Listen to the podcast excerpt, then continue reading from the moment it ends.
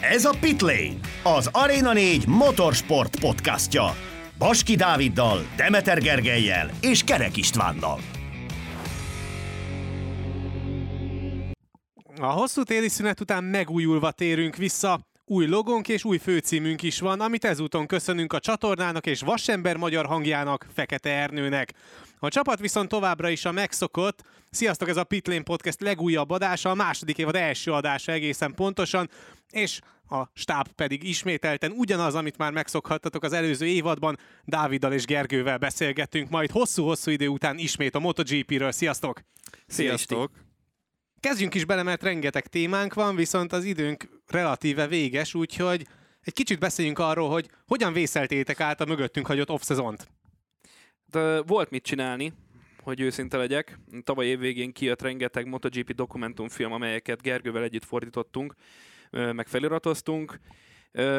Egyik például ugye az Oroszi meséi, és még jó pár dokumentumfilm érkezik majd a csatornára és az Arena 4 Plus felületére. Ezeket majd érdemes figyelni, mert nagyon érdekes és izgalmas dokumentumfilmekről van szó. Úgyhogy ezekkel foglalkoztunk, mind a mellett, hogy nyilván olvastuk azt, hogy mi történik a téli tesztek során. És hát nagyon nagy változásoknak van, úgy látszik, kitéve a MotoGP 2022-re. Igen, hát amit a Dávid mond, ez valóban így történt. Ugye foglalkozunk most ezekkel a dokumentumfilmekkel ezerrel, hogy minél több tartalom legyen a csatornán. Mi pedig ugye nem csak olvastunk a tesztekről, hanem le is közvetítettük a Szepangi, valamint a mandalikai tesztet. Igen, összesen, ugye ha bele, beleszámolom a herezi tesztet is, akkor öt vagy hat ilyen egyórás összefoglalót is készítettünk, úgyhogy azokat is folyamatosan láthatjátok a tévében. Úgyhogy gyorsan eltelt egyébként relatíve, én azt hittem, hogy már jobban ki majd éhezve így már március elejére, hogy mikor jön az első verseny, de valahogy úgy pörgött folyamatosan minden. Persze azért volt MotoGP-n kívüli dolgunk is rendesen bőven más irányokba, de nyilván azért ezzel foglalkoztunk főleg. Úgyhogy nekem elég, elég gyorsan eltelt annak ellenére, hogy ugye gyakorlatilag majdnem négy hónap telt el az utolsó verseny óta már. És ha már szóba kerültek a tesztek, akkor egy picit beszéljük először arról, hogy mi is történt az elmúlt hónapban, hiszen már-már ki is alakultak az erőviszonyok, egy-egy olyan eleme van a rajtrácsnak, amivel kapcsolatban még csak bizakodni lehet, de igazán mindenki azt várja, hogy Katarban neki rajtoljon majd a mezőny a futamnak, mert a Ducatival kapcsolatban mindenki nagyon-nagyon pozitívan nyilatkozik, viszont hogyha megnézzük a Ducati eredményeit a tesztidőszakban, akkor az nem feltétlen arra enged következtetni, pusztán az időeredmények alapján, hogy az első erőről beszélünk a bolonyaiakkal kapcsolatban. Hát soha nem lehet kiindulni a tesztekből. Ez minden egyes alkalommal újra és újra el kell mondanunk, hogy a tesztek az tök jó, de az eredményeiből, az időeredményeiből nem szabad kiindulni. Azt várták ugye az első tesztek során, hogy a Ducati lesz az a gyártó, akit majd ugye meg kell verni. Ugye a 2021-es szezon végén már nem csak egy körön voltak nagyon jók, hanem ugye a versenytempójuk is megvolt. Viszont ezt nem láthattuk Szepánkban. Annak ellenére, hogy amúgy például Jorge Martin harmadik idővel végzett, hogyha jól emlékszem. Bányája meg Miller azt hiszem a 6. és 14. helyen fejezte be a Szepángi edzést. Nem mutatja ez a valóságot ettől függetlenül és keményen dolgoztak, amúgy ezt elmondták, hogy az új motort azt még jobban megszelidítsék. De hát exázisban van természetesen, mert nagyon jól tudja, hogy eljött valószínűleg az ő ideje, főleg mondom a tavalyi évből kiindul, hogy azok a hibák nem lettek volna meg 2021-ben, akkor még nagyobb esélye lett volna a cím megszerzésére, ez nem így történt, mint ahogy láthattuk például Mizánóba is, hol végleg elveszítette, de azt mondta, röviden és tömören azt mondta, hogy nagyon boldog, mert hihetetlen nagy előrelépésre tettek szert az új motorral. Igen, hát ami miatt mindenki azt gondolta, hogy itt a Ducati szárnyalni fog ugye a téli teszteken, az az volt, hogy az utolsó herezi tesztet nagyon-nagyon simán nyerte meg bányája, baromi jól ment azon a teszten, és azt mondta, hogy ez a csomag, ez már most úgy, ahogy van összeállt. Hát ez Szepangra és Mandalikára viszont valamiért valahogy egyszerűen eltűnt, azt nehéz megmondani, hogy miért, és annyira a Ducatisok sem tudták ezt. Ugye egyrészt benne van ez az új összeültető, amit most már, hát talán azt mondják, hogy már Herezben is próbálgattak, csak senkinek nem tűnt fel, ezt egyelőre nehéz elhinni. De hogy ugye van ez az új összeültető rendszer, ami most már menet közben is összehúzza az első villát, és ezzel sokkal lejjebb kerül a motor, tehát már menet közben is tud egy ilyen ö, teljes dragsterré válni, amitől még gyorsabb az, egy, az egyenesekben. Nem tudom, hogy ez mennyire kavart be, vagy más fejlesztéseket is próbálgattak-e, ugye teljesen megújult az aero, a Ducatin sokkal vékonyabb, nem olyan széles maga a motor sem már így.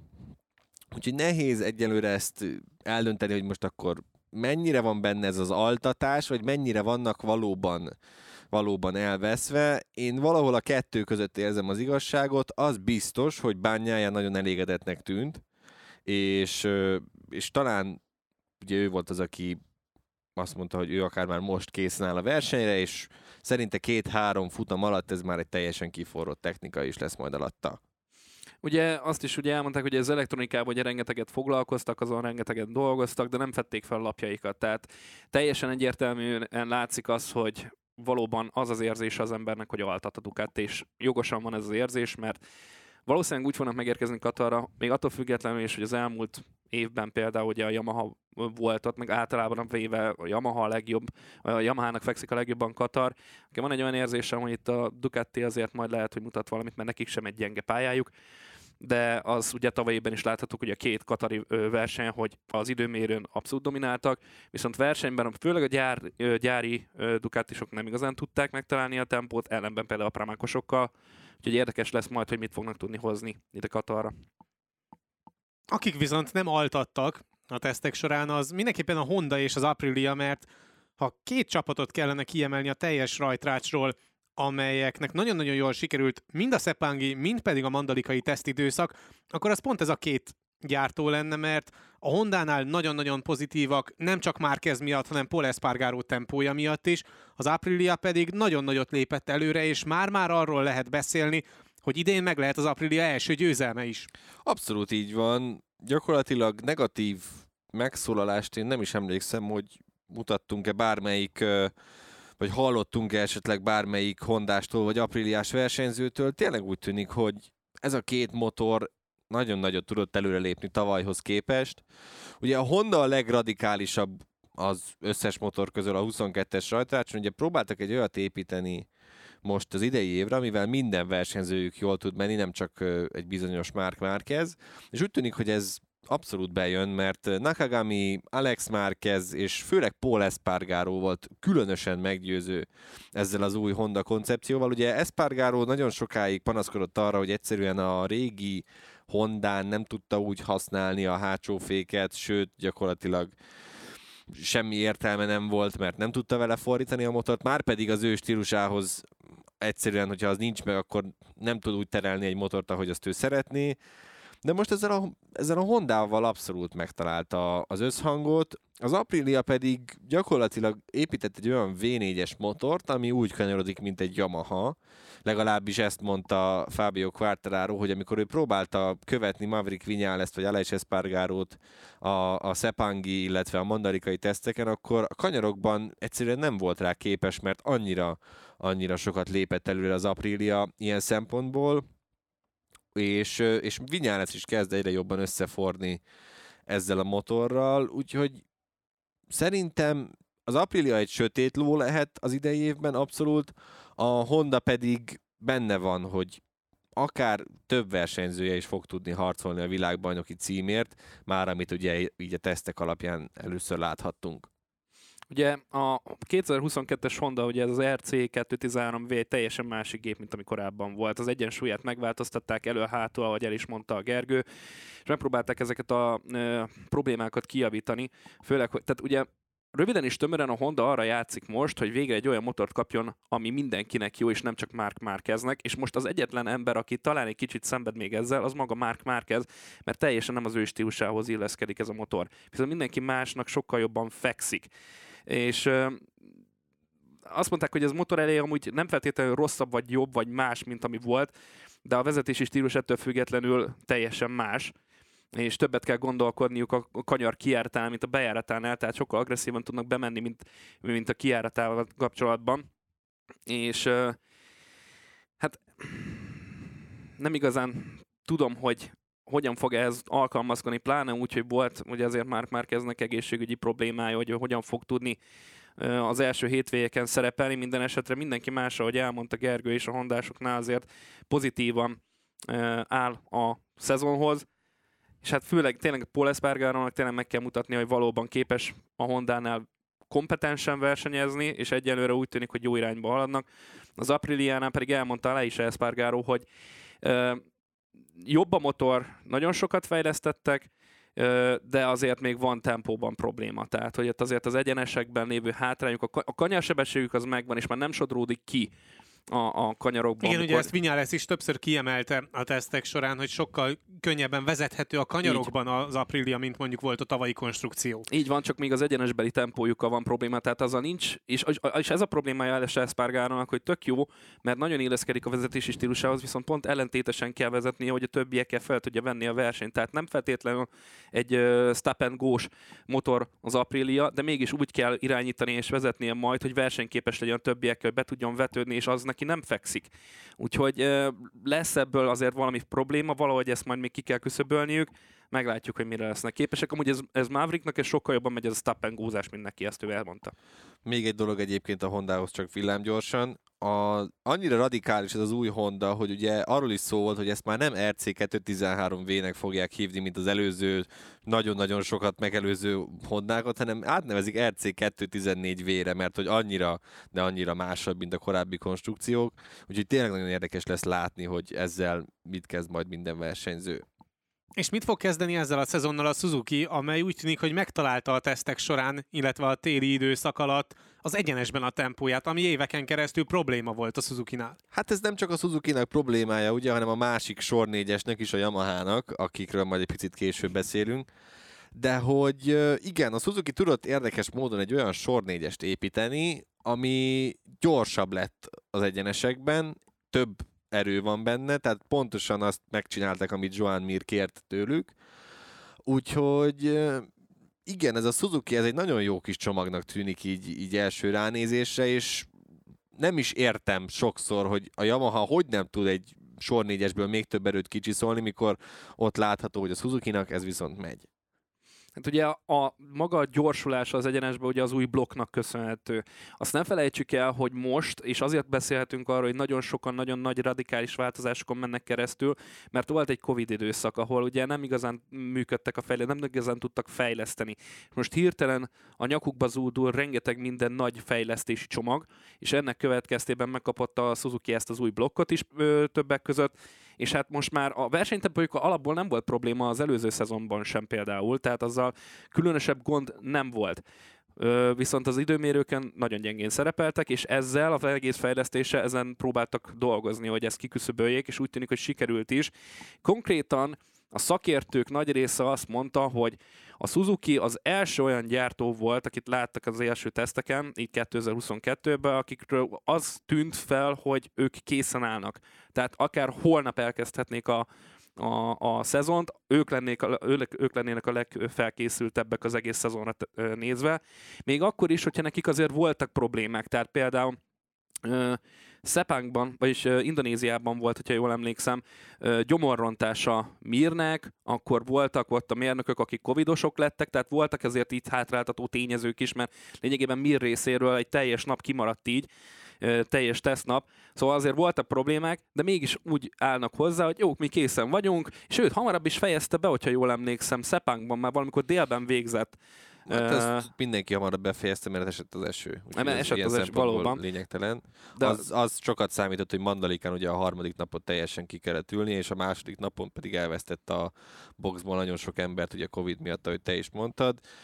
Igen, ez a Suzuki egyelőre nagyon-nagyon erősnek tűnik, aztán tényleg de ezeket most így tesztek alapján baromi nehéz belőni, és szerintem senkinek sem megy, mert amikor majd versenyben egymást követik 20-30 körökön keresztül, ott azért nagyon-nagyon sok minden meg fog változni, és azt egyszerűen itt nem tudják leszimulálni, hogy milyen egy folyamatos mezőnyben körözgetni állandóan, úgyhogy valóban ez a Suzuki, ez, ez egy előrelépésnek tűnik a tavalyhoz képest. És annyi még a Suzuki az ugye, hogy most már Davido Brivio-nak is megvan az utódja, ugye Livi Suppo. Igen, ö... Davide, de Davido, igen. Ö, David, bocsánat, véletlen mondom, mert már Suppót akartam mondani kapásból. Szóval Livin Suppó az új menedzser a Suzuki-nál, és uh, végre megtalálták, és amúgy ő volt az első az, aki alapból még 2020-ban említettek, hogy ő lehetne a helyettese Briviónak, vagy ő lehetne a Brivio utódja. Neki azért van igen komoly múltja, ugye 11 évig irányította a Ducati MotoGP csapatát, ugye Casey Stonerrel, szereztek ugye bajnoki címet, aztán volt ugye a Repsol Hondánál, szóval azért elég komoly Ott is tapasztalat. szerzett. Ott is szerzett, nem Ott keveset, is ugye Mark. Stonerrel és, Honda, és Márkezzel is, igen. Szóval azért van, van múltja, és lehet egy kicsit későn érkezett, de lehet, hogy nem probléma most így jelen állás szerint, ahogy a motor áll. Ugye végigmentünk azokon a csapatokon, ahol a tesztidőszakot nagyon pozitívan zárhatták le, és mindenképpen pozitívan tekinthetnek az első verseny hétvégére Katarba. Viszont, amit te is mondtál, Gergő, hogy persze azért a tesztek során kicsit nehéz elhelyezni itt az erőviszonyokat, mert a versenykörülmények között majd egészen máshogy fogják követni egymást a motorosok, és egészen másik forgatókönyvek valósulhatnak meg. Ezekben bízhat talán a Yamaha, illetve a KTM is, mert ez a két csapat viszont igen pocsék tesztidőszakon van túl. Én nem feltétlen tudom eldönteni, hogy melyik csapat az, amelyik nehezebb helyzetben van, úgyhogy ti választhatjátok meg, hogy melyik csapattal kezdjük. Hát a Yamaha-val célszerű lenne talán, mert azért mégiscsak azzal megy a világbajnoki címvédő, de nagyon érdekes volt ugye pont, ahogy közvetítettük ezeket az összefoglalókat, ugye ketten is ti, akkor ott pont te is mondtad, hogy hát Quartararo nem is tűnik annyira kétségbe esettnek, stb. stb. Csak hát ugye Egészen az utolsó napig. egészen az utolsó napig, amikor ugye Simon Crawford bekérdezett neki, ott már azért látszódott, hogy hát ez van, ezt tudom csinálni, nem jön, más nem tudok kezdeni ezzel a motorral, mert ugye Crawford konkrétan megkérdezte tőle, hogy és milyen lesz így menni, hogy gyakorlatilag minden egyes időmérőn és versenyen is folyamatosan kockáztatnod kell majd, hogy lépés tud tartani a többiekkel. Azt mondtak általában, hogy ez van, nincs mit csinálni. Igen, ő már tavaly, hát nem is tudom, az év közepe felé kezdte ezt mondani, ugye, hogy szeretne több erőt, hogy jobban tudjon menni az egyenesekben, tudja tartani a tempót. És Egyébként egy... azután kezdte el igazán szajkózni ezt, miután megnyerte a világbajnoki címet. Igen, mert ugye ott utána jött egy nagy bányájás sorozat folyamatosan, és akkor láttak általában, hogy mik lehetnek azok a gyenge pontok, amiben fejlődni kéne, mert hogyha nem tud az első két sorba kvalifikálni, akkor esélye sincs arra, hogy futamokat tudjon nyerni, és azért kezdte el mantrázni ezt a több lóerőt, több lóerőt, na már most ezt a japánok annyira komolyan vették, hogy semennyire, és úgy döntöttek, hogy e, a hírek szerint, hogy a blokkhoz konkrétan nem is nyúltak hozzá, hanem az a blokk az ugyanaz lesz, mint az idei, ami azért elég nagy szembeköpése saját világbajnokodnak, vagy nem is tudom, mi le, minek lehetne ezt nevezni. Hát amit mondjuk Mirrel a Suzuki megcsinált, azt Quartararoval nem volt képes Ez a Yamaha. Pontosan így, így van, ahogy mondod, úgyhogy nagyon érdekes lesz ilyen szempontból is látni, hogy tényleg az lesz, amit Quartararo mond folyamatosan, hogy szerinte ezzel a motorral versenyeket nyerni is már nagy bravúr lesz, nem hogy a világbajnoki címért küzdeni, vagy hogy azért versenyekben megmutatkoznak majd a Yamaha erősségei, ez, ezt egyelőre tényleg még nehéz eldönteni, de valahol a kettő között lesz itt is az igazság, de, de, de azért nagyon sokan köztük Simon Crawford is azért aki látott már egy mást, ő is azt mondta, hogy nagyon-nagyon félti Fábio Quartararo ettől a 22-es szezontól. Ugyanakkor pont Crawford mondta el az utolsó ilyen hosszabb megnyilatkozásában a tesztek során, hogy ettől függetlenül, amit láttunk a tesztek során, illetve amilyen helyzet uralkodik a Yamahánál, a világbajnoki cím egyik legnagyobb esélyese továbbra, továbbra is Fábio Quartararo. Jó, csak ahogy mondtátok, amúgy ez nagyon sok extrát nem tudok már hozzátenni én sem, mert tényleg kockáztatnia kell, és folyamatosan határon kell motoroznia majd Quartararónak, ami sose jó. Mert hogyha tényleg túlerőlteted, és jön egy bukás, tudjuk nagyon jó, hogy mivel végződhet. Hát láthattuk Márkez esetében, annó Rossi esetében is sorolhatnánk még a nagy, nevet, nagy neveket, akik túlerőltették, és a vége nem volt szép. Úgyhogy ez így egyáltalán nem jó. Hogy nem is tudja, de az a baj, hogy azt mondta, hogy ahogy ti is elmondtátok, hogy nem tudja, hogy hol tudnának még javítani. Tehát ez a maximum, és többen is kiemelték, hogy ez igazából nem is egy új motor, hanem a régi motornak egy, egy fejlesztett verziója. És nehéz úgy menni, hogy folyamatosan kipörög a hátulja, ahogy húzod, és a határon mész. Tehát Így Igen, meg egyébként a plusz kezdeni. alkatrészek, amiket felraktak a motorra, az is sok esetben úgy tűnt, mint hogyha csak azért raktak volna fel valamit, hogy felrakjanak valamit, Igen. hogy menjenek a többiekkel. De igazán nem volt egy adott koncepció egy-egy adott teszt során, hogy oké, akkor mi most elmegyünk ebbe az irányba, vagy egy másik irányba, hanem ilyen adhok volt az egész fejlesztési folyamat a Yamaha-nál. Olyan, így megrekedt így az egész kicsit olyan suzuki érzésem volt, csak azt még rá lehetett fogni valamelyest mondjuk a Covid-ra, de most már itt nem lehet erre fogni teljes egészében, és nem, egyszerűen amit Krénen kért, hogy gyorsabb legyen az egyenesben, azt nem kapta meg. És ez óriási hátrány lesz a Ducatikkal szemben, és ott van 8 Ducati. Ne felejtsük el a mezőnyben. És nem, tehát nem csak arról van szó, hogy a két gyárival kell majd harcolnia, hanem ott vannak azért csak, csak a pramákosokat, hogy csak őket említem, az már kapásból négy, mint tavaly, de hát jönnek a többiek is, és sikerre éhesek mindannyian, és nyilván Ducati szeretne mindent is behúzni ö, 2022-ben. Nagyon nehéz dolga ez Quartararónak, amennyiben nem találnak évközben valamilyen megoldást amúgy erre. Viszont Dávid, hogyha az előbb már te mondtad, hogy a Yamahához túl sok mindent nem tudsz kiegészíteni ahhoz, amit mondott Gergő meg én, akkor viszont te kezdheted el a KTM-nek a helyzetét ecsetelni, mert hát ott is azért van mit megbeszélni. Hát nincs olyan gyártó, ha az összes gyártót nézzük, akinek ne lett volna nagyobb szüksége arra, hogy jól szerepeljen Szepánkban. Nyilván a KTM-nek erre lett volna szüksége a 2021-es katasztrofális évük után. Még akkor is, hogyha Brad Binder és, amúgy, és Miguel Oliveira is nyert ö, futamokat, akkor sem volt egy jó szezon összességében. Más az aerócsomagok, azt elmondta Binder, bizonyos területeken segít, máshol pedig árt nekik, teljesen más beállításokat igényel, tehát mindent előről kell kezdeni, hogy működjön. De amúgy nem, tehát nem azt mondják, hogy az egész már rossz úgy, ahogy van, csak ki kell ismerniük a motort, és az, ahhoz idő kell, és ez az tesztidőszak, ami rendelkezésükre állt, ez kevés volt. De egyébként ez minimálisan azért észrevehető volt a KTM-nél, mert Szepánkban mind Oliveira, mind pedig Binder rengeteget panaszkodott a motorra, és alig-alig tudtak értelmes köröket teljesíteni, míg azért Mandalikára már érkezve mm, egy sokkal komplettebb és sokkal vezethetőbb motornak tűnt a KTM, legalábbis Binder elmondása szerint. De azt mondta, hogy összehasonlította például a tavalyi időket, és a régi motorra ez ki volt maxolva. Az az idő, amit most ezzel a motorral már el tudott érni. Tehát azon a szinten vannak, viszont ebben a motorban még lát potenciált, hogy tovább fejlődjön. És bár, ahogy mondom, nem tűnik egy sikeres tesztprogramnak idáig az, amit ők tettek, letettek az asztalra, legalábbis a köridőket tekintve, de rengeteg potenciál van még szerintem a KTM-ben, amit valahogy ki kell majd aknázniuk. Egy óriási nagy kérdőjel teszek amúgy a KTM mellé, a legnagyobb kérdőjel talán az egész gyártó közül, az összes gyártó közül. Szerintem annyira nem állnak egyébként rosszul, mert nyilván most ez, hogy mindenkinek van új aero csomagja, tehát hogy erre most az mindig, mindig elmondja minden versenyző, hogy az új aero van, ahol jobb, van, ahol rosszabb, ez tehát több fajtát is kipróbáltak, majd meglátjuk, hogy végül melyiket ütötték le. A Katarban ugye ez már ki fog derülni. Úgyhogy alapvetően én olyan szempontból jobb helyzetben érzem a KTM-et, hogy az alapok talán nem annyira rosszak, mint a Yamaha-nál, és, és ott már csak, tényleg csak finom hangolni kell. És amit nem szabad elfelejteni, hogy például a KTM blokkja baromi erős, hiszen ugye tavaly Mugello-ban ugyanazt a sebességrekordot, amit Zárkó Katarban megfutott a Ducatival, azt Binder is beállította ezt a 362,4 km per órát, hogyha jól emlékszem. Tehát, hogy ilyen szempontból ez is, ez az erőssége ugyanúgy megvan a KTM-nek is, úgyhogy az már egy jó alap.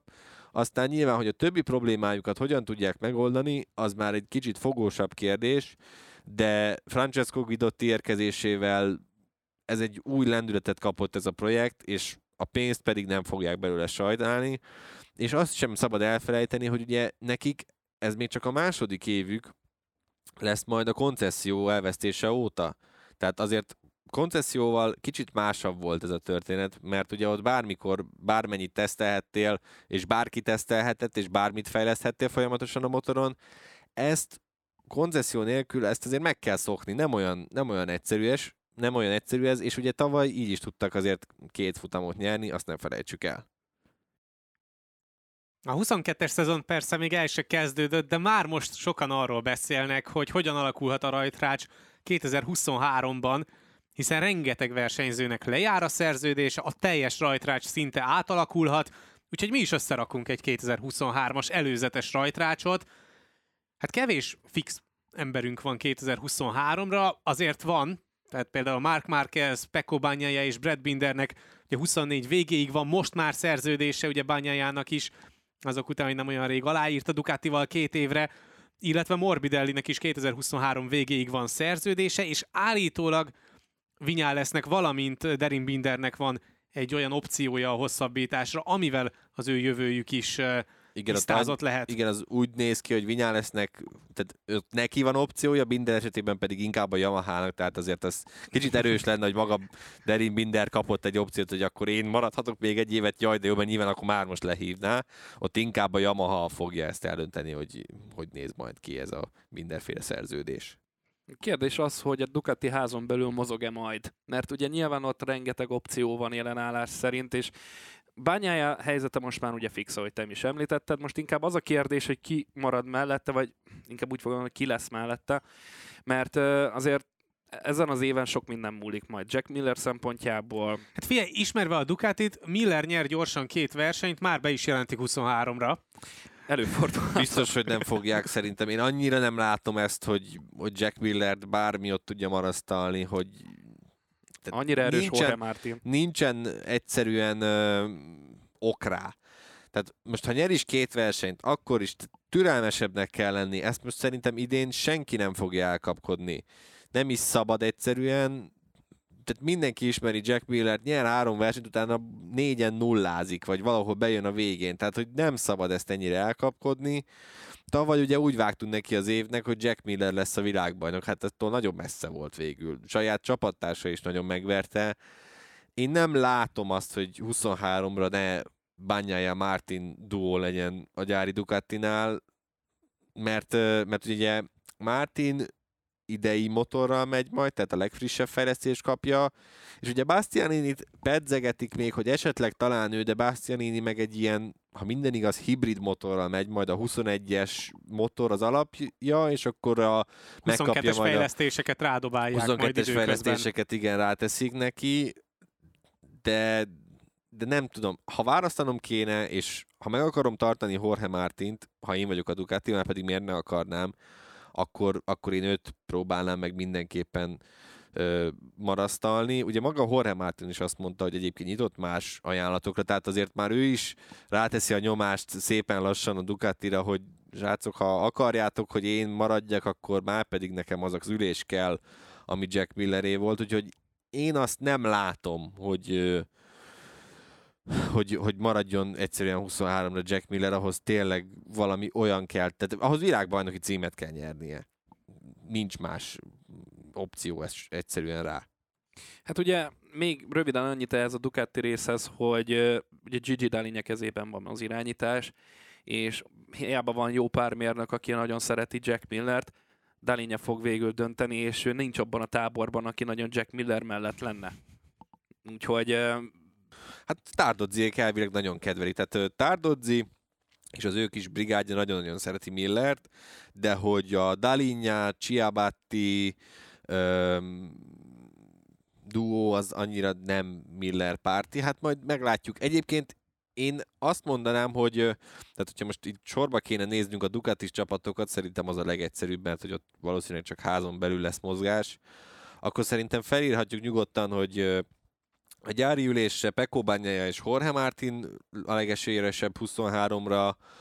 A, a Pramáknál Miller. szinte biztos, hogy Bastianini lesz az egyik versenyző, tehát hogy és ott már egy full gyári az, az, az évi fejlesztésű motort kap majd, és hát ugye a másik nagy kérdés, hogy, kérdés, hogy belemegy ebbe Jack Miller, hogyha őt lefokozzák Pramakosnak. Szerintem igen, mert ő már tavaly is úgy nyilatkozott, hogy ha bármiben tudja segíteni a csapatot, akkor megteszi, hogy azt nem mondta Jó, csak azt ne felejtsd el, hogy tavaly akkor már nem volt ö, esélye a világbajnoki címre. Igen, most azért tiszta lappal indulhat, most meg azért... majd jövőre is tiszta lappal indulhat, függetlenül attól, hogy mi lesz az idei szezonnak a vége. Nulláról, nulláról indul azért ö, mindenki, és ö, Igen, ez dolog- okozhat gondot. Egy dolog miatt... Igen, de hogyha abból indulsz ki, hogy valószínű, hogy 2023-ban is a Ducati lesz az egyik legjobb motor a rajtrácson, hanem a legjobb, akkor még mindig jobban jár Miller azzal, hogy mondjuk Ha elmegy nem vagy- pramakozni. Ha nem vagy gyári versenyző, nem tudsz világbajnokságot nyerni. Tehát a legutolsó, aki nem gyári versenyzőként világbajnok tudott lenni a király kategóriában, Az, az. Valentino Rossi volt még ugye 2001-ben talán, vagy kettőben, így most E- hirtelen Egyben.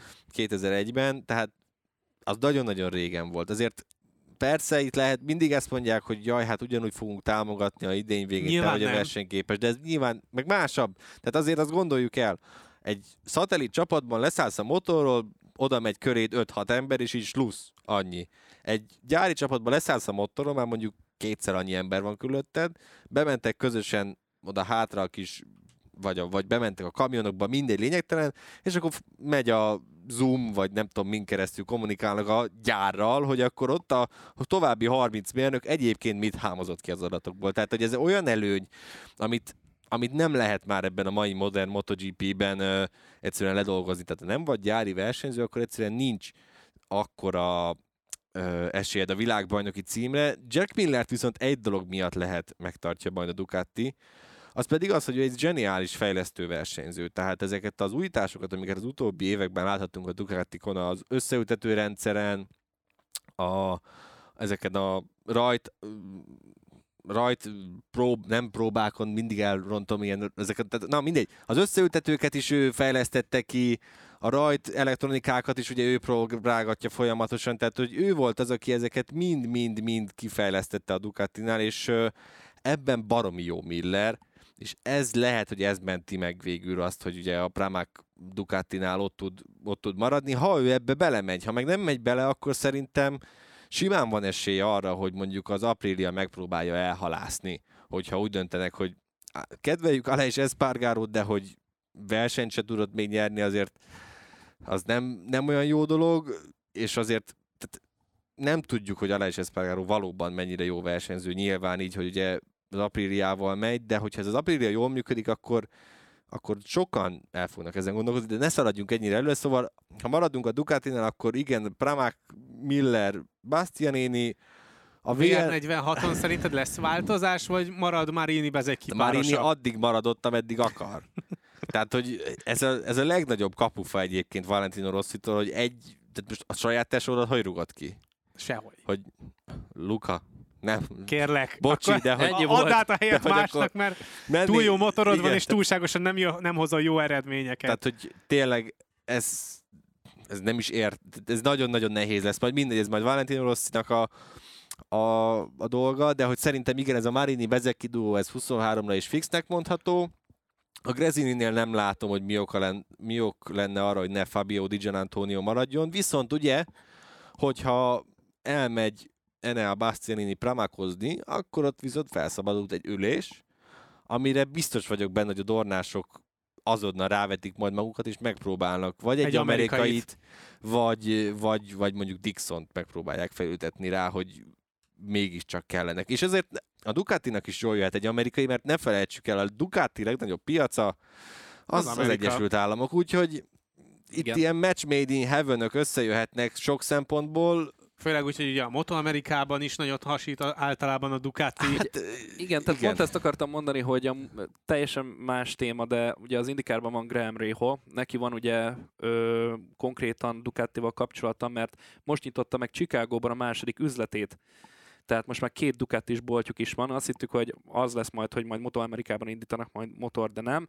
Ennyi, hogy megnyitották az új üzletüket. Csak ez arra akarok célozni, hogy mennyire nagy piaca, hogy még ilyen ö, autósportos berkeken belül is azért ott vannak bőven, és hát mindenki nagyon szeretné Amerikában, hogy Ducati motorozon természetesen. Hát ez egy szerintem a világ leghíresebb márkája, akárhonnan is nézzük a történetet. Úgyhogy, ja, Igen, úgyhogy a Moto2-ből most ráadásul három amerikai jelölt is lehet így hirtelen, aztán meglátjuk, hogy adott esetben melyikőjük a legesélyesebb. Így Látatlanban talán Robertset lehetne elsőnek mondani, de hát... hát talán neki van a legjobb sajtója, Joe és ő a Roberts- leginkább eladható a három Nem közül. tudom, Joe Roberts már egyszer annyira tökön lőtte magát, amikor úgy döntött, hogy végül köszönni mégsem egy az Apriliához, ugye tavalyra már őt akarták utolsó pillanatban. de végül ő úgy döntött, hogy marad a Moto2-ben, hát csodálatosan rossz évet produkált Robert, úgyhogy neki azért nagyon nehéz lesz onnan visszajönni, de, de igen, de de Bóbiét sem alapból nem zárnám ki, mert neki ez lesz a második éve, és azért ne felejtsük el, hogy azokon a pályákon, amiket ismert, azokon nem ment annyira rosszul Bóbié, úgyhogy, úgyhogy bár akár még ő is, és akkor még Sean Dylan Kellyről nem is beszéltünk, de a Moto2-es teszteken egyébként Dixon is erősnek tűnt, szóval nem tudom, hogy ezt a Dorna kitalálja, hogy ők igazából mit szeretnének, mert azért ne felejtsük el, hogy van azért olyan, vannak olyan helyek, amikbe a Dorna nagyon keményen bele tud szólni, hogy. És ez a, ez a Gresini Ducatis motor, ez pedig tökéletes, tehát, hogy a, a gyakorlatilag, oké, okay, a Grezini szurkolók fogják be a fülöket, de hogy ez az alja a Ducatis fejlesztéseknek, tehát ők majd megkapják mindig a lepattanós egyéves motorokat, de arra tök jók, hogy ilyen felhozó csapat legyenek, és szerintem arra baromi jók is lesznek. A Grezini szerintem örült, hogy megszabadulhatott végre az Apriliától, és ez egy jó, jó kapcsolatnak tűnik, úgyhogy én azt mondanám, hogy Dijan Antonio per egy amerikai 23-ra az, az nagyon esélyes. Ha már úgyis végigbeszéltük akkor a 8 Ducatit a rajtrácson, akkor menjünk egy négyfős kontingensre. Honda vagy Yamaha? Hát ezt össze lehet kötni, jelenállás szerint azért, azt Igen, ne felejtsük ez el. is igaz. Szerintem ezt a végére hagyjuk, inkább menjünk a Suzuki-ra, ahol... Ahol nem, most eléggé tiszta a ahol sor. most, igen, marad Hiszen ez a Rince Joan Mir Mir. azt mondta, hogy neki most innentől kezdve a tesztek után az első és legfontosabb prioritása, hogy valahogyan meg tudjon egyezni a Suzuki-val, és 2023-ban is a Suzuki motorjával mehessen a GP-ben. Igen, és egyébként azt sem szabad elfelejteni, hogy a szuppó érkezést is ő jónak tartotta, tehát hogy azzal is elégedett. Igen, én nem látom, hogy így ezt a Mirinst párost minek bolygatnák meg. Ilyen alapon, vagy ezek után nincsen rá szükség, ugyanúgy tudnak maradni. Mivel neki csak két motorjuk van, én nem kockáztatnék azzal, hogy most Rinst elpaterolom, és akkor próbálok a helyére hozni valami valami nagy nevű, vagy valami nagyobb nevű újoncot, tehát mondjuk megpróbálok rámenni Akostára, vagy, vagy ilyesmi. Úgyhogy én azt mondanám, hogy ez a Rinsmir duo oda tökéletes, és ők is abszolút elégedettek lesznek ezzel. Aztán, ha most már itt a két főseknél vagyunk, hát akkor ez az Aprilia, ez hú, de nehéz. Én annyit mondok még a Suzuki-hoz, mielőtt áttérnénk a- az Apriliára, hogy amúgy a rinsz kapcsolatban egy probléma van, hogy rengeteget bukott. Tehát, hogyha idén megint rengeteget fog bukni, akkor viszont el kell gondolkodni, hogy valami megoldást kell az ő helyére. Mert az úgy nem fog beleférni a Suzuki-nak, hogy van Szerintem idén ő is összeszedettebb lesz, Szuppó össze fogja őt is kapni. Tehát, hogy Meglátjuk, csak mondom, hogy Meg ha van továbbra egy, van egy fog, nyugodtságod, érted, van egy jó duód, akire tudsz építeni, akkor minek nyúlnál bele? Tehát, hogy azért nem, ez nem a Red Bull, hogy itt ha valakinek van egy négy rossz futama, akkor máncseréljük, azt mész le tororoszózni. Mindegy, nem tudom. Én, én nem látom egyszerűen, hogy ez a páros változzon, de mondom, ha... Tehát Szuppó terveit nem látom egyelőre. Szerintem ő, ő inkább építene arra, hogy maradjon ez a duó, Hiszen ha- ez már elég régóta stabilan meg is van a Suzuki-nál. igen, de ha villantani akar, mert ugye elvileg csak 22-re van szerződés, ami, tehát megint ez a Brévióra várunk, hát ha visszajön 23-ra, mindegy. Tehát, hogy 22-re van ugye Szuppónak szerződése, mint csapatfőnök, és uh, Amúgy van opciója? Azt nem, nem olvastam sehol, hogy lenne bármilyen opciója, hogy ezt meghosszabbíthassa. Tehát, hogyha nagyot akar húzni, és azt mondja, hogy gyerekek, én elhozom az akosztát nektek csicsat, és akkor bármi van, de azt meg nem látom, tehát arra meg nincsen egyszerűen a világ pénzét ki kéne fizetni, hogy szerintem Akosztát abból a szerződésből kivásárolják, úgyhogy én azért mondanám ezt a Mirins duót, és akkor, és akkor Aprilia, aki, aki szerintem baromi nehéz helyzetben van. Mert, uh, hát hogy mondjam ezt, ha Vinyá lesz jól megy, akkor nyilván őt megtartod, az nem kérdés. Csak kérdés, hogy akkor milyen típusú versenyzőt hozol mellé második számúnak. Igen, tehát hogy ugye az nagyon megragadt a fülemben, ugye Massimo Rivola azt mondta az Aprilia bemutatón, hogy Ale és Espargaro a mi kapitányunk. Ami tök jó, meg nyilván tehát egy, egyértelmű, hogy ezt a motort ő építette fel közösen Rivoláról, Rivolával a, a semmiből, meg onnan a grid hátuljáról, és így szépen évről évre lépdelnek előre, de hogy mennyire jó versenyző Aleix Espargaró, ez nem derült ki még igazából szerintem. Hát Tehát... erre mondjuk most idén kapunk választ. Igen. Mert hogyha valamikor megmutathatja Aleix Espargaró azt, hogy mennyire tud jól menni konstans a mezőnyben, akár futamgyőzelemért hajtva, az pont a 2022 Oké, de akkor felteszem lesz. nektek a kérdést. Te tudnál olyan köcsög lenni valakivel, hogyha miután az kivakar téged a mindennek az aljából, akkor mikor már a csúcson, csúcs közelébe vagy, akkor azt mondod neki, hogy köszi, nem? Nem. Biztos, hogy nem. Nem. Jó, ezt, ezt, Isti mondjuk ezt, rólad el tudom képzelni, hogy te fapofával oda menni, és azt mondanád, hogy na most hát menjél. figyelj, hogyha azt nézem, hogy mi a jó a csapatnak, és hogyan tudok nyerni, igen, akkor csak meg ugye, kell hozni azt a igen, döntést, csak amivel a, nyersz. Oké, okay, csak ez a Vinyales Espargaro duo, ez ugye tényleg ez nagyon egy összejátszanak, nincs köztük semmiféle, tehát hogy azokon a magánrepülős utakon győzte meg Aleix Espargaro, ugye Maverick vinyales a, arról, hogy igazoljon hozzájuk, amikor ugye együtt utaztak a versenyekre, tehát hogy tényleg Aleix Espargaro a szívét, belé, vagy a szívét, lelkét beleteszi ebbe a projektbe, és akkor azt mondod neki, hogy figyelj Aleix, akkor tesztversenyző? Esetleg? Lennél? Én nem tudom Felülsz egy harmadik apríliára. Én is azt mondanám, hogy egyébként hát nagyon, nem akar, én nem, nem akarnék izé szemét lenni, hogyha működik lesz, akkor megtartom mellette Aleix Espargarot, és akkor van még két évük. Azért még Aleix Espargarot most így hirtelen meg nem mondom, hogy hány éves, 30, 32. 32, tehát azért még két jó éve van, utána meg elmehet országúti bringázni, mert ugye ő ezt imádja. Ja, jól, hogy rengeteget edzett most a téli időszakban is, tehát folyamatosan Instára is tettek ki a posztokat, hogy nézzétek a felső testem milyen.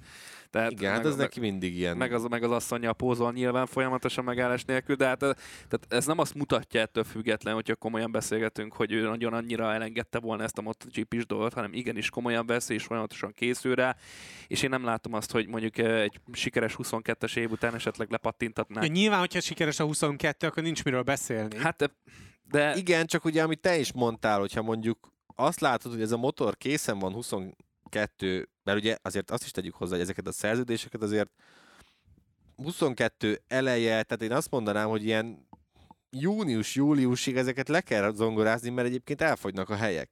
Tehát, hogyha itt, itt, itt gyakorlatilag négy-öt verseny alapján majd el kell már dönteni, hogy akkor ki megy, ki marad.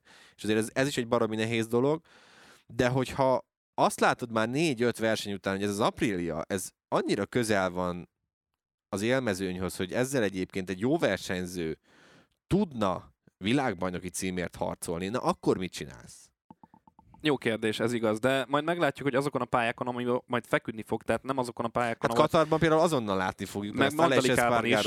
imádja, meg Vinyales is imádja, tehát így igen, ott már, ott már látni fogunk legalább valamit, de Mandalikában is szerintem még akkor is, hogyha ott nem járt a mezőny, mert ugye, ahogy legalábbis abból kiindulva, amit elmondott Espargaro, abból kiindulva az jön ki, hogy azokon a pályákon fognak jól menni, ahol gyors kanyarok vannak, mert nagyon betapadott a motor. Tehát Mandalikát pedig láttuk, hogy nagyon technikás egy pályáról van szó, tele gyors kanyarra, szerintem az feküdhet például. Szóval mondjuk már egy kotáról már nem így beszélünk, de majd meglátjuk, mondom még egyszer. Ettől függetlenül az első két hétvége szerintem erős lesz az Apriliának, aztán, aztán majd ki, meglátjuk, hogy egyáltalán nyerekben tudnak-e maradni. Tehát, hogy ez is sok mindenem függ, vagy sok mindentől függ, hogy most van-e bennük nyomás, nincs bennük nyugodtan mennek, nem mennek nyugodtan már rögtön a szezon elejétől kezdve. Kiderül ez amúgy rögtön szerintem az elején, és ahogy mondja Geri, 5-6 verseny, és megtudjuk majd a, a pontos, pontosabbak leszünk, vagy okosabbak leszünk, inkább így mondom. KTM-ek. Négy motorunk van, négy helyünk majdnem van, hiszen Brad Bindernek a helye az biztosított Fix. 2023-ra is. Rajta kívül viszont van három helyünk. Ez olyan nehéz, mert ugye a KTM-nek most már úgy, de nem is a gyári KTM-ről be, kezdenék el beszélni, hanem inkább a, a szatellitről, hogy ott van két fiatal srác, akinek rögtön... Amelyik, ugye, Fernand... amelyikből az egyik ott se akar lenni. Így van, ezt akartam mondani. Tehát, hogy itt már probléma van, hogy úgy báksz neki egy szezonnak, hogy van egy srác a Jó, azért olyan nagyon nem, nem kell kongatni a vészharangot, mert olyan szinten tudsz meríteni a saját kis medencéből. Igen, azért mikor Akosztát kell felültetni majd, hogy... Tehát, hogy azért az nem egy akkora nagy probléma, hogy oké, okay, akkor Raúl Fernándeztől elköszönünk, de jön Pedro Acosta. Igen, egyébként ez a viszony is egyébként, én nem tudom, ez már egy szappanopera, amit ez a Fernández KTM viszony túl, de hogy ő most ilyet nyilatkozott legutoljára, én ezt olvastam, hogy ő akar az első KTM-es MotoGP-s világbajnok lenni. Na tessék, most ez most ez propaganda Tehát úgymond, vagy, ez- vagy sem? Breyer meg ugye pont azt mondta, hogy idén az a legfontosabb feladata a Tech 3 KTM-nek, meg a KTM-nek, hogy meggyőzzék Raúl Fernándezt, hogy maradjon. Hát jó, oké, Hát, csak ahhoz akarod- kell technika is, és az egyelőre nem tehát úgy tűnik, hogy megvan. Egyrészt az, hogy akkor legalább az a minimum, hogy dobogókat hozzon, hogy lássa, hogy ezzel a motorral lehet, meg hogy az év újonca biztos, hogy ő legyen. És akkor, akkor mit csinálsz? Akkor felülteted a gyári KTM-re jövőre, mondjuk Brad Binder mellé Raúl Fernándezt, Remy Gardner marad a Tech 3 és akkor mellé teszed Akostát, és akkor, Ú, az brutális. és akkor Miguel Oliveirát mit csinálsz?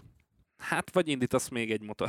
Hát azt, nem, De- azt nyilván nem lehet, tehát Elküldött Petrucci-val dakarozni. Na, ó, de meg, meg elküldött Azért- nem? Azért Miguel Oliveira, oké, volt még tavaly, vagy nem is tudom mikor, talán ú, Ciabatti vagy Dalinja nyilatkozta, hogy igen, egyébként a Ducati is figyelte őt, meg hogy nagyon kedvelik azt, amit Miguel csinál, de hogy ott, ott már- tehát a Ducatinál sincsen hely. Tehát, hogy eljutott odáig a Ducati is, ami 20 végén, mikor ugye Dovizioso elment, akkor mindenki vakarta a fejét, hogy ú, hát itt mi lesz a Ducatinál? Elmegy a Dovizioso, és akkor itt lesznek a kakiban nyakig, és hát gyönyörűen kimásztak belőle, és már ők is lassan, ez a melyik ujjamat harapjon meg.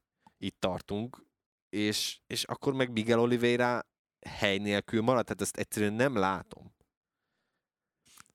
Én sem látom, hogy Oliveira ne kapna egy ülést valahol, valamelyik motoron. Igen, Csak de a az, Tech hogy... 3-ra meg nem ülteted vissza. Hát Ne. mondjuk már, megcsin- ó, hát már csináltak vele ilyeneket. Hát az gyönyörű volt, mikor bejelentették, hogy akkor jön Binder, és ugye mikor kiderült, hogy Paul Espargaro elmegy, akkor így bemondták, hogy ja, hát akkor Binder megy a gyárihoz, és nem Oliveira. És az is ott ilyen teljesen hülyén jött ki, és akkor magyarázták, hogy igen, de hogy, de hogy nem akartak kibaszni, po- bocsánat, kiba, kibabrálni Ponsarállal, hogy jaj, neki is legyen még jó versenyzője, itt és akkor mi van? Össze-vissza volt az a, azt hiszem talán így volt, de lehet nem, nem Paul Espargaro helyére jött Binder, mindegy, ezen nem veszünk össze, de hogy az is ilyen teljesen össze-vissza év volt. Zárkó helyett volt, amikor, igen, bocsánat, amikor ugye lepattant Zárkó végül. Szóval alapvetően én azt mondanám, hogy ez a Binder Oliveira ez működőképes még legalább két évig, és, és én nem számolnék Raúl Fernándezzel, tehát inkább azt mondanám, hogy akkor Gardner és Acosta a Tech 3-nál, mert hát Acosta, hogy elkezdte ezt a Moto2-es tesztet, Igen, az alapján nem lesz sokáig a Moto2-ben sem. az alapján ez nagyon durván márkezesnek tűnik. Tehát ezt Márk Márquez csinált, hogy akármire felültették, azzal jól ment.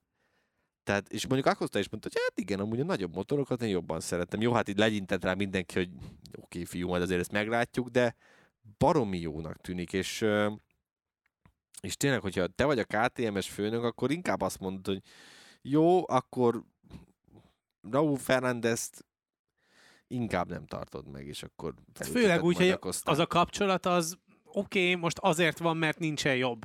Jó, de nem biztos, hogy tehát nem tudom, hogy mennyi beleszólás van. Tehát most így gondolkodtam azon, hogy oké, itt van Gard- kinek?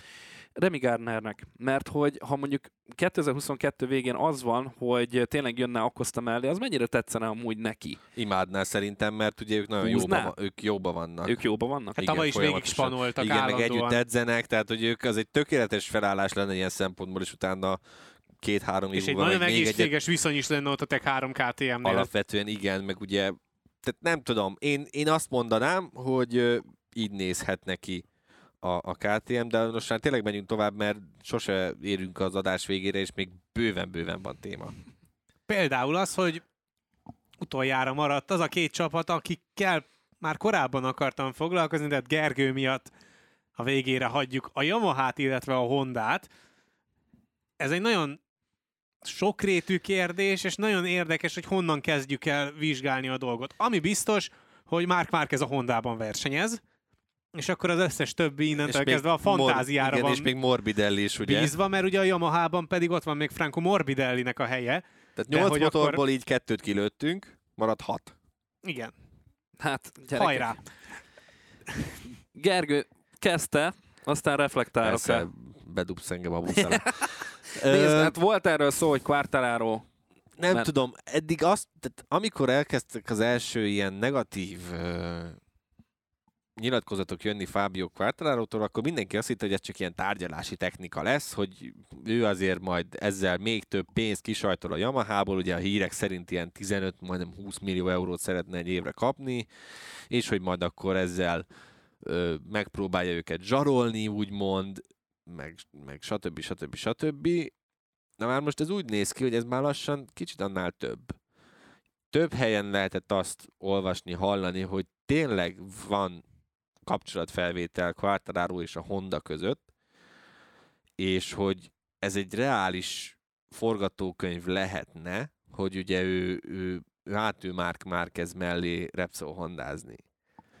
Na már most ebben egy dolog, ami nehéz, hogy elvileg Mark Márqueznek joga van arra, hogy megvétózza, hogy ki a csapattársa. Annak idején az volt ugye a felállás, hogy amikor talán mielőtt még ugye Lorenzót leszerződtették, szerették volna Mirt elhozni, és Márquez arra azt mondta, hogy nem.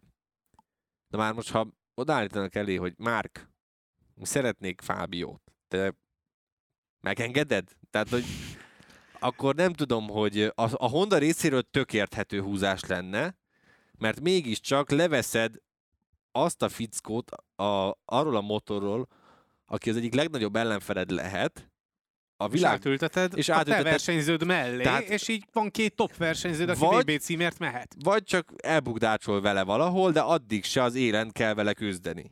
Tehát ilyen szempontból Igen, de ahhoz viszont ez túl drága, nem? a Repsol Hondának Jó, jogos. Tehát, hogy ott nincsen drága. Tehát, hogy ugye már kezd valami 25 20-25 millió eurót kap egy évre, és Jó, de hogyha mondjuk kifizettek Quartararónak 20-at, figyelj, akkor azért másképpen nézel arra a befektetésre, A világ legnagyobb- pusztán annyira, de hogy... most ne szórakozz már velem, a világ legnagyobb motorgyártójáról beszélünk. Hát most szerinted érdekli őket? Jó, Ha most, tehát a Repsol jó tudom, ez egy most elvárás kis van, polgári hozzáállás nyerni. és nézőpont. Tehát, hogy ott a pénz nem akadály. Azt, azt nézegessük az Apriliánál, vagy, vagy a Suzuki-nál, más, de azt a Hondánál ne. Tehát ott nincs értelme. Ha ők azt akarják, akkor az lesz. A kérdés, hogy Quartararo valóban akarja-e. Én azt mondanám, hogy szerintem nem akarja, de eljuthatunk egy olyan pontig, amikor már ő is azt mondja, hogy gyerekek, asszátok az anyátokat, én leléptem, szevasztok, csináljátok ezzel a Yamahával, amit akartok, mert ugye olyan szempontból is sakban van a Yamaha, hogy jelen állás szerint Fabio Quartararo az egyetlen, aki tud vele jól menni. Oké, okay, Morbidelli félig meddig sérült volt, de de Igen, de azért itt a más nagy minta tudott- az semmi másról nem tanúskodik, csak arra, hogy Quartararo tartja víz fölött a Yamahát. Igen, tehát van az a mém, amikor kitartja a gyereket, ugye anyuka, ott az úszás közben, az most Fabio Quartararo, aki fenntartja az egész Yamahát, és közben ott háttérben meg fuldoklik ugye Morbidelli, meg mindenki. Úgyhogy, de hogy bemerjem-e vállalni, hogy azt mondjam, hogy átigazol 23-ra, én még mindig nem látom.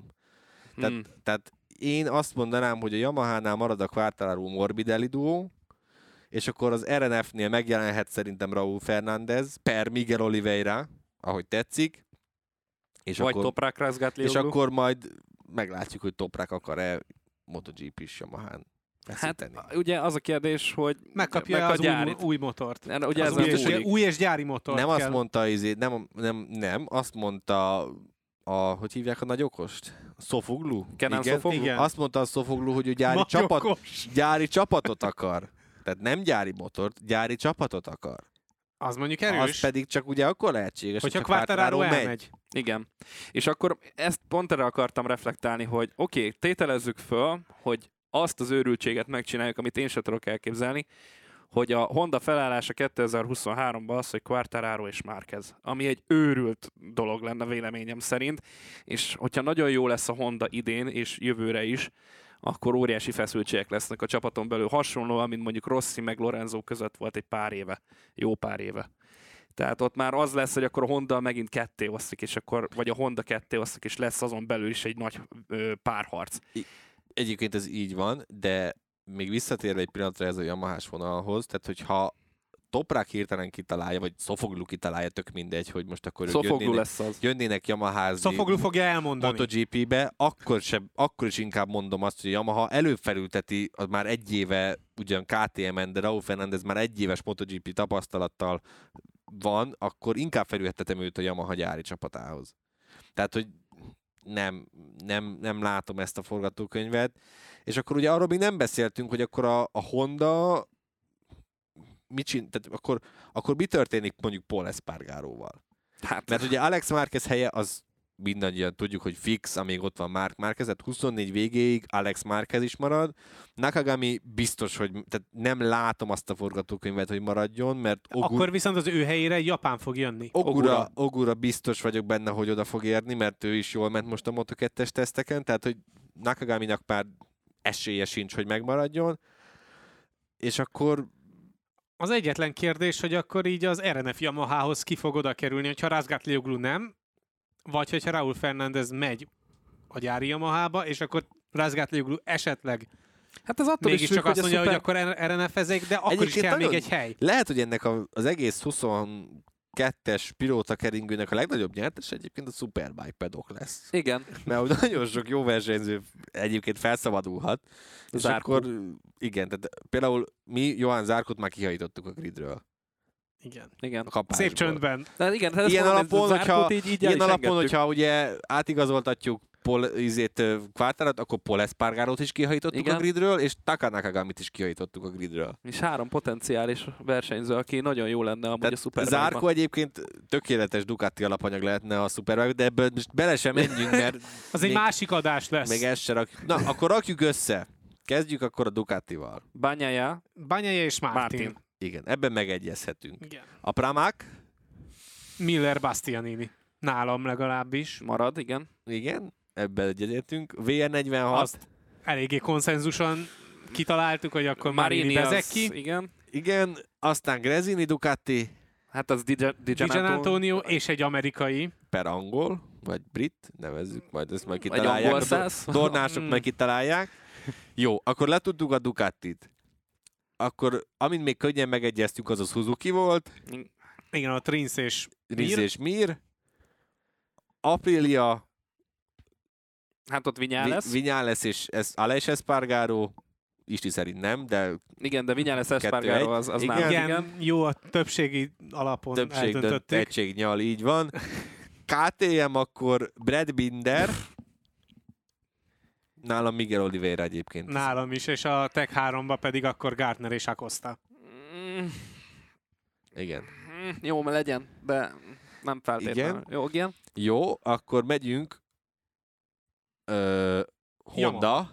Vagy Honda. Márquez, oké. Oké, okay, igen. Oké. Fú, Szerintem Márquez és Espargaro marad. Vagy óriási jósok leszünk, Nem, vagy nem, ezzel nem, úgy befördünk, mint a húzat. Amúgy, Igen, de, de nehogy lementse senki. hogy nem, Espargaróban hát, én nem hiszek továbbra sem. Márquez helye fix. Ah, Szerintem a Honda marad.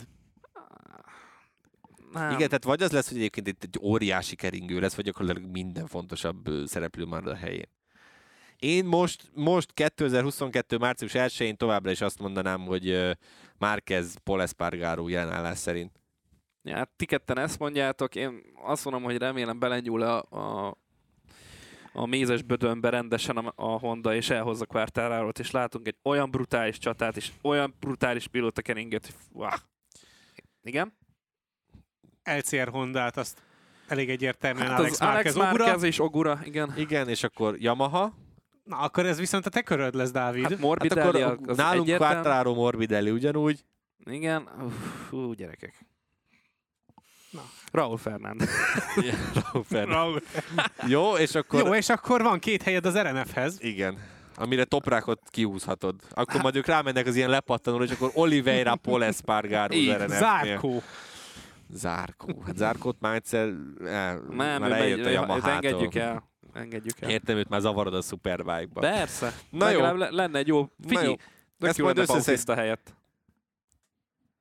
Hát a Bautista mellé fog menni, mert két évet írt alá Bautista, nem? Á, Vagy, ja, hát igen, ez is igaz. Na, hát Akkor, akkor, majd Rinaldi helyett.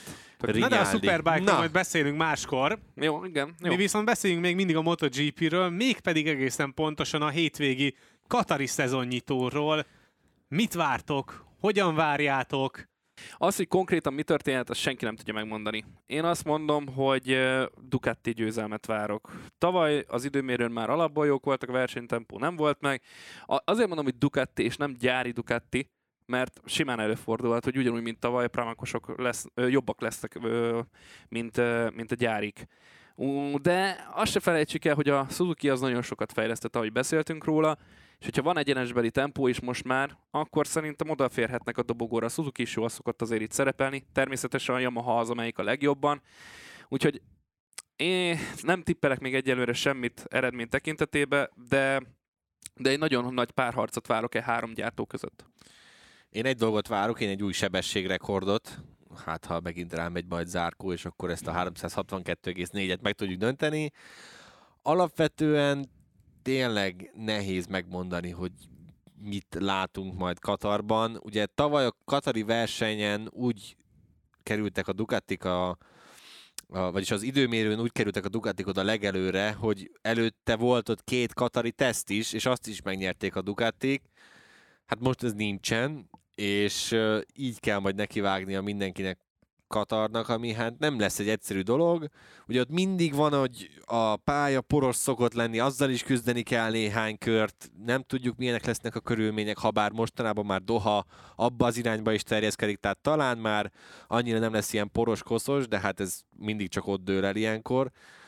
És az erőviszonyokat tekintve nagyon meglepett, hogy Dávid nem is mondta, hogy azért ne felejtsük el, amikor azt a két versenyt megnyerte Andrea Dovizioso például Ducatin, akkor mögötte nagyon szorosan ott loholt a nyakában egy bizonyos Mark Márquez, úgyhogy én azt mondanám így elsőre, hogy látva a Honda jó teljesítményét, hogy a Honda Ducati párharc az továbbra is meg lehet, és ehhez csatlakozhat a Suzuki, és természetesen gondolom ebből az lesz a vége, hogy majd Fábio Quartararo simán megnyeri a versenyt, mint a tavalyi másodikat, de most így hirtelen ezt mondanám, hogy valami, valami ilyesmit, ilyesmit várok így gyakorlatilag mindenféle gyakor- lát, látatlanba alapok nélkül. Hát én már ezt azért skippeltem amúgy ebből, mert én még mindig nem érzem azt, hogy ő most teljesen egyben lenne. De meglátjuk.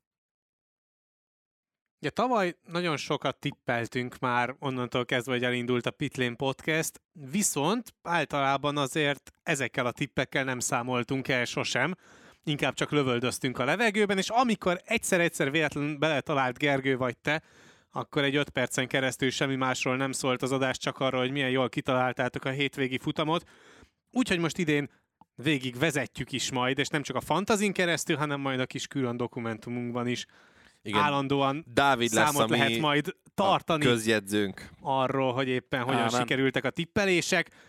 Úgyhogy el is kezdjük a szezon első tippelés sorozatát. Nyilván Katar a fő téma. Hogyan alakul a top 3? Te kezded, Geri, vagy én? De hogyha már elkezdtem, akkor mondom én. De elkezdhetem én is. Mondd te akkor. Legyél te, legyél te. akarja. Tessék. Szerintem Quartararo lesz a harmadik, Banyája a második, és Márquez az első. Az igen. Ez meglepődtem. Én Márquez bányája Paul Espargarót mondanék. Hú, gyerekek. Én egy bányája Quartararo Mártint mondok. Megjött a Martin van. Megint. Hát, bocsánat. Hát még nem hisz Márquezben. Nem. Akkor gondolom a bajnok nálad nem Márquez lesz. Martin, Horre Martin lesz a bajnok, nem? Bányája. De most nem itt tartunk. De, hogy De nem, most, itt- most tartunk itt, ezért kérdeztem. Igen, hát próbáljuk meg akkor mindent kitalálni, hogy szerintünk ki lehet. Tehát akkor te, nálad a bajnok az bányája. Persze. Fú, de nehéz ez, gyerekek. Nem muszáj mást mondanod.